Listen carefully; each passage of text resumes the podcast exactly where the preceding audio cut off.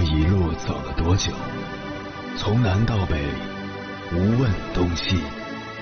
这一生走了多远？春华秋实，红颜白发。也曾鼓起勇气，奔向不曾到达的地平线。也曾迷失方向，受困于爱恨情仇的漩涡。当夜幕降临，一切归于沉寂。有人正迎着月光，踏遍千山万水，为你而来。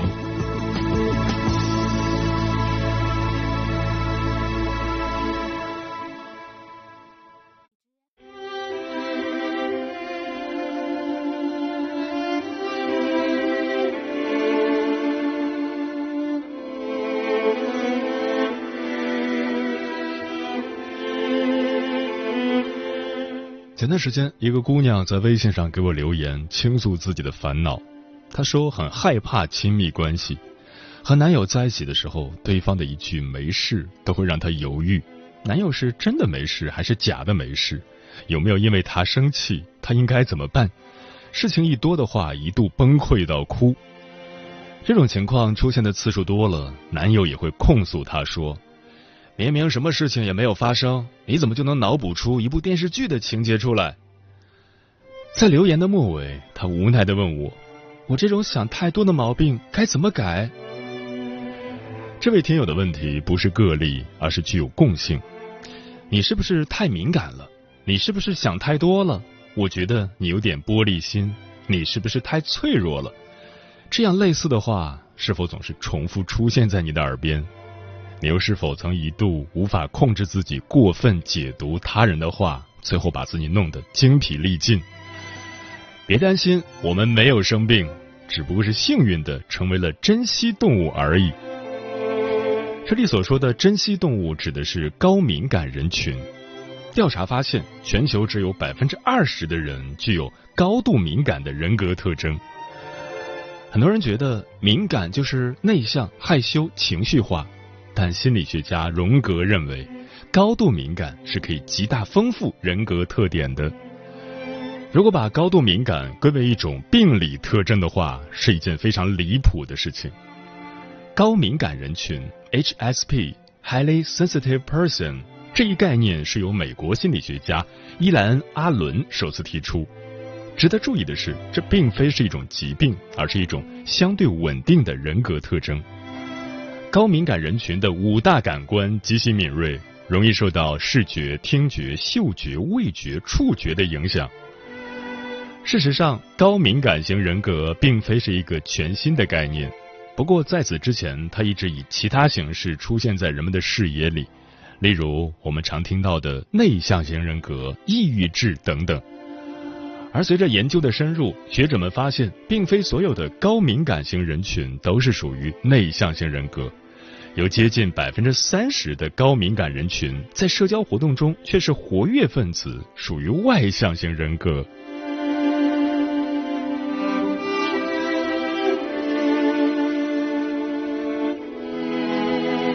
凌晨时分，思念跨越千山万水，你的爱和梦想都可以在这里安放。各位夜行者，深夜不孤单，我是迎波，陪你穿越黑夜，迎接黎明曙光。今晚跟朋友们聊的话题是，你是一个高敏感的人吗？高敏感其实是很好的天赋技能，可以让你看到更为色彩浓烈、有切身体验的世界，能够很好的共情他人，并给予合适的回应，做事考虑更细致周到，顾及大家的需求等等。但与此同时，这份具有生理特性的敏感，也让我们对各种物理刺激都阈值低、易激惹。高觉察和同理心容易被他人当作情绪垃圾桶，在亲密关系中也常被认为太过于敏感，情绪不稳定。关于这个话题，如果你想和我交流，可以通过微信平台中国交通广播和我分享你的心声。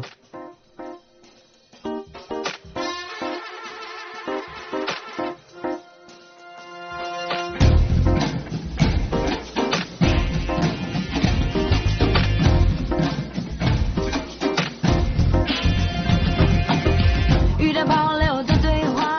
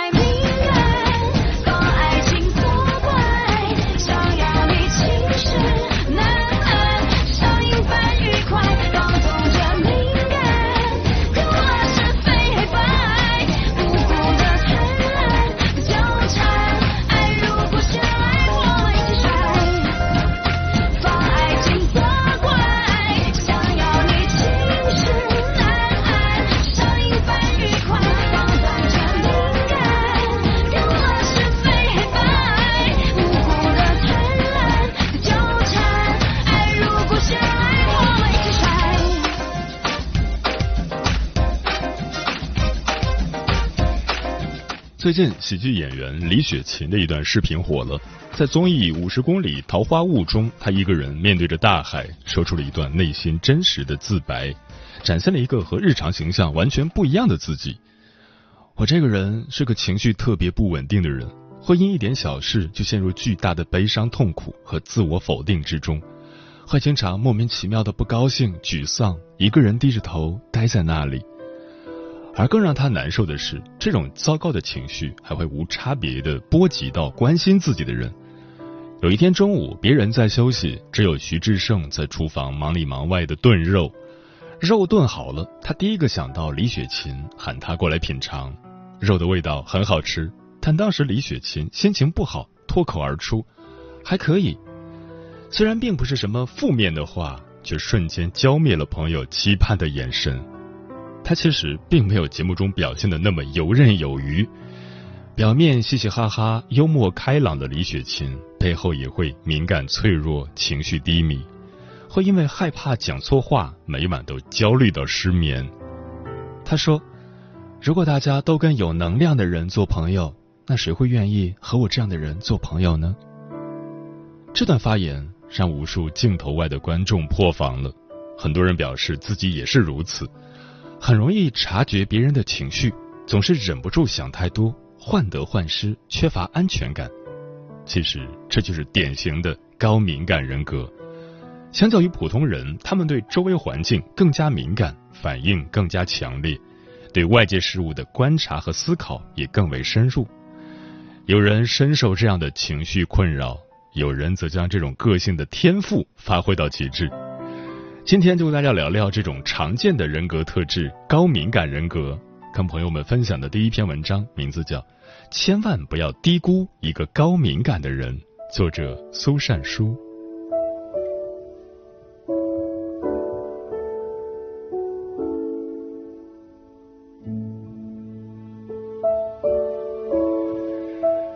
你是高敏感人群吗？首先可以对照一下自己。你是否会因为别人无意中的一句话，就在心里反复思虑、耿耿于怀？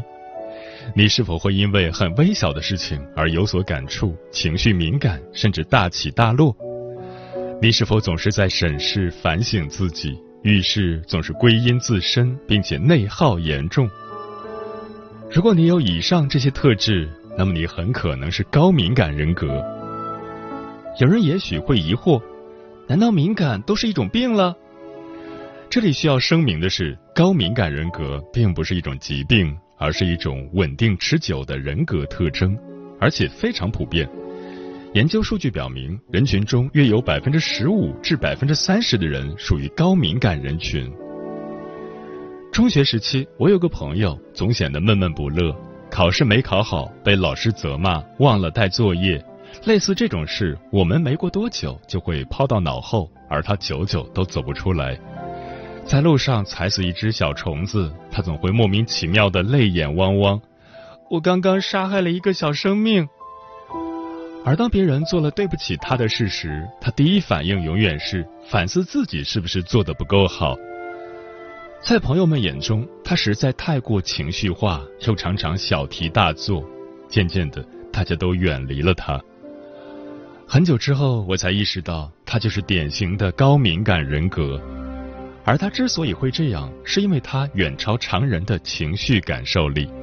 快乐的时候会比其他人更加喜悦，悲伤的时候也会比其他人难过数倍。美国作家赛珍珠曾这样形容，碰触对他们是拳击，不幸等同于悲剧，喜乐等同于制服，朋友对他们来说是恋人，而恋人是神。关于高敏感特质的成因，往往可以追溯到他们的童年。研究表明，婴儿时期，当我们建立对外界的感知的时候，如果我们的需求，比如饥饿、排便、怕冷怕热，能够得到大人及时的回应和满足，我们的焦虑就会随之消失。反之，当这些需求被忽视或未被及时满足时，婴儿就会滋生一种焦虑和不安。而当这种情况变得频繁，这种脆弱而敏感的心理就会潜移默化地形成一种稳定的人格特质。因为情绪感受过于敏感，他们会承受更多的痛苦和伤害，甚至被误认为是矫情、圣母、不够成熟。你这是过度共情了吧？你这样太像小孩子了。而面对这些误解、审视和责难，他们甚至无法辩解，因为每一次辩解都会带来更大的情绪波动和内耗。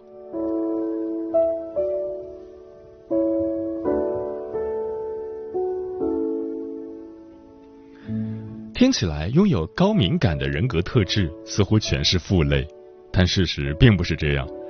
硬币不只有 A 面，虽然高敏感人格容易受到情绪的干扰，但它的 B 面却闪闪发光。这种优势体现在三个方面：一、善于共情，因为能够更好地感受别人的情绪，所以跟他们在一起可以被设身处地的理解，被感同身受的共情。他们的亲和力很强，我们更愿意跟这样的人倾吐心声，这使得他们往往容易收获信任。所以高敏感的人在成长过程中会有很多交心的朋友，在工作的偏好上也更适合协调和统筹。不过需要注意的是，避免因为过于在乎他人的情绪陷入讨好型人格的漩涡，一定要注意。二、思考深刻，他们喜欢从自己身上找问题，能够通过复盘已经发生的事情，总结经验教训，避免鲁莽的决策。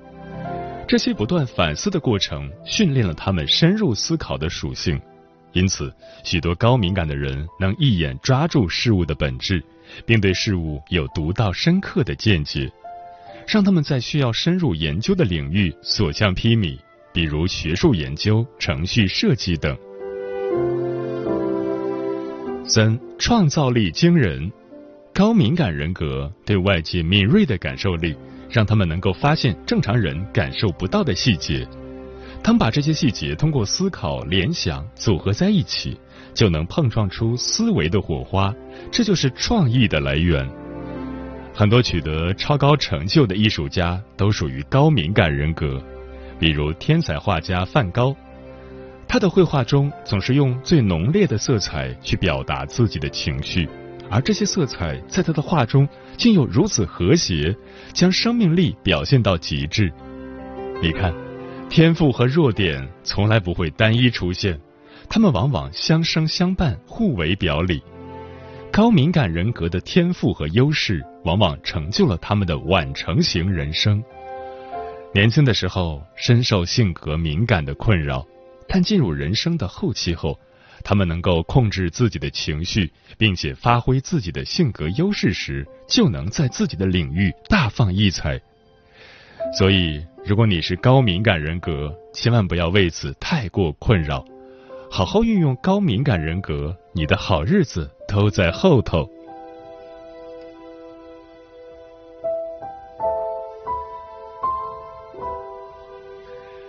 回到开头的话题，确实高敏感人格的我们，面对更多的还是容易内耗纠结，容易深陷痛苦，容易敏感波动。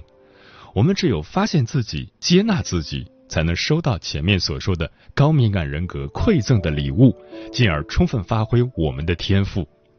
因此需要试着从以下几点入手。首先，修炼自己的情绪钝感力。高敏感有个特点是，一点小事就会产生强烈的情绪波动，不管快乐还是悲伤，一旦过度就会过犹不及。可以试着给自己准备个暂停键，一旦意识到自己产生了不必要的情绪，立马喊停，避免陷入情绪的泥淖，保护自己的能量。其次，不要过度反思，厘清自己和别人的界限，不必背负不属于自己的责任，学会为自己松绑。当你又一次习惯怪罪自己时，及时打住，把属于别人的还给别人，将属于自己的留给自己。过度的苛责和归因，除了加重内耗，并没有其他好处。凡事放过自己，才能一身轻松。最后，主动往人群中散步。高敏感的特性往往让他们变得内向，远离人群。试着多跟朋友交流，就会发现别人的话并没有多余的意思，没必要想东想西。一个人复盘会总结教训，一群人互相讨论，则能够碰撞出更多的火花。不妨打破自己的一方天地，在人群中分享或获得。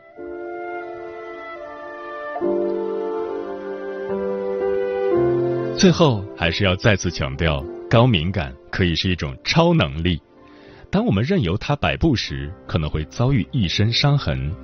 但如果我们适当的对它加以训练和引导，从高敏到低敏的过程中，不断的觉察，不断的接纳，就能游刃有余的为我所用。正如《被讨厌的勇气》一书中有句话所说的：只要不关注任何人的动态，不揣测任何人的想法，不去设想一些没发生的事情，简单点，钝一点，慢一点，你会发现你过得很自在。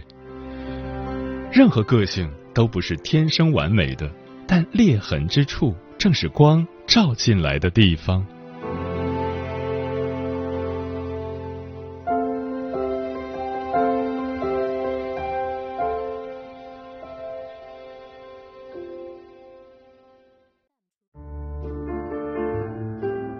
有一种思念叫望穿秋水，有一种记忆叫刻骨铭心，有一种遥远叫天涯海角，有一种路程叫万水千山。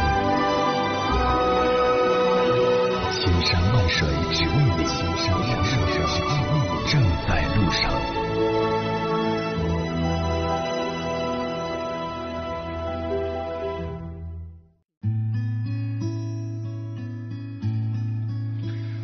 感谢此刻依然守候在电波那头的你，我是迎波。今晚跟朋友们聊的话题是：你是一个高敏感的人吗？微信平台中国交通广播，期待各位的互动。木姑娘说，敏感不算什么，敏感带来的责任感和罪恶感才真正让人痛苦。我就是一个很敏感的人，在感知到他人的不爽后，我会告诫自己，不要对他人的快乐负责，他是他，我是我，这样我就会好受一些。桃子说，作为一个活了二十多年的高敏感人，有时候真的会陷入很严重的内耗，但是也会发现别人难以发现的美，总会被小细节感动，一抹美丽的晚霞足以让自己开心很久。飞鱼说，个人觉得所谓的高敏感人是非常可爱的一类人，要知道其实我们每一个人都是独一无二的，每个人都有属于自己闪闪发光的点，无关他人，所以不要太在意别人怎么想怎么看，也不要给自己贴标签，更不要用别人的眼光来定义你自己。有血有肉，会哭会笑，会蹦会跳，可可爱的你就已经足够完美了。漂浮的云说，真的不要过度在意别人对你的看法和眼光，坚持自己认为正确的事，让别人说去吧。玄宝说，高敏感的人没什么不好的呀，他们有很好的共情能力，能够判断出是非，保护自己或朋友不受到伤害。风林说，我觉得我就是属于高敏感人群，在面对今年的京津冀水灾这件事情时，我那种难过的心情无以言表，不停地刷手机看新闻，也把自己带入到灾难当中，加上所谓的灾难文学，煽情的文字，整个人的情绪都几乎崩溃了。季建清无不喜说，忘记该忘记的，铭记该铭记的，做人不要太心软，也不要太敏感，太敏感和太心软的人肯定过得不快乐，别人随便的一句话你都要胡思乱想一整天。齐天大圣说，我觉得我就是一个高敏感的人，表现在与人相处时容易焦虑，一点点微不足道的小事都会带来许多烦恼，比如我给谁发微信，他没有马上回复，就会认为他对我有意见，为什么不重视我，还是说我有什么事情做得不对。六叶草说，从小就发现自己在人群中格格不入，不被人理解，以至于一度陷入深深的自我怀疑中。听节目才发现，高敏感也是一种天赋，要好好利用它。嗯，我们今天的社会似乎不鼓励人们过于敏感，虽然高敏感人群可能会遇到很多烦恼，但这并不意味着你无法获得幸福。高敏感者同样可以在这个世界上茁壮成长。这些烦恼只是光明中的黑暗一角，光明的部分是你富有洞察力、艺术感和开明思想的天性。这些深层情感也意味着你富有同情心、理解力和善意。你的存在能让这个世界变得更好。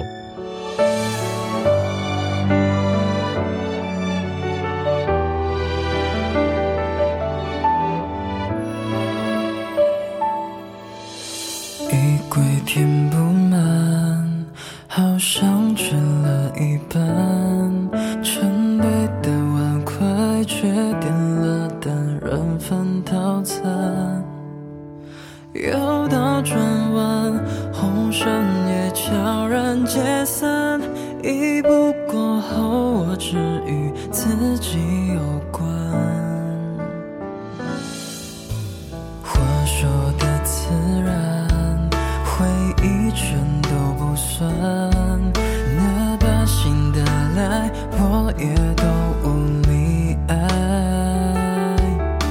全都太快，快到还没给交代，一步过后我只与自己有关。麻木自己的敏感，学会妥协找答案，只是我如何能够找回这走掉的一半？观众都说要释然，其实我早已看穿，该放开只是我放得好慢。话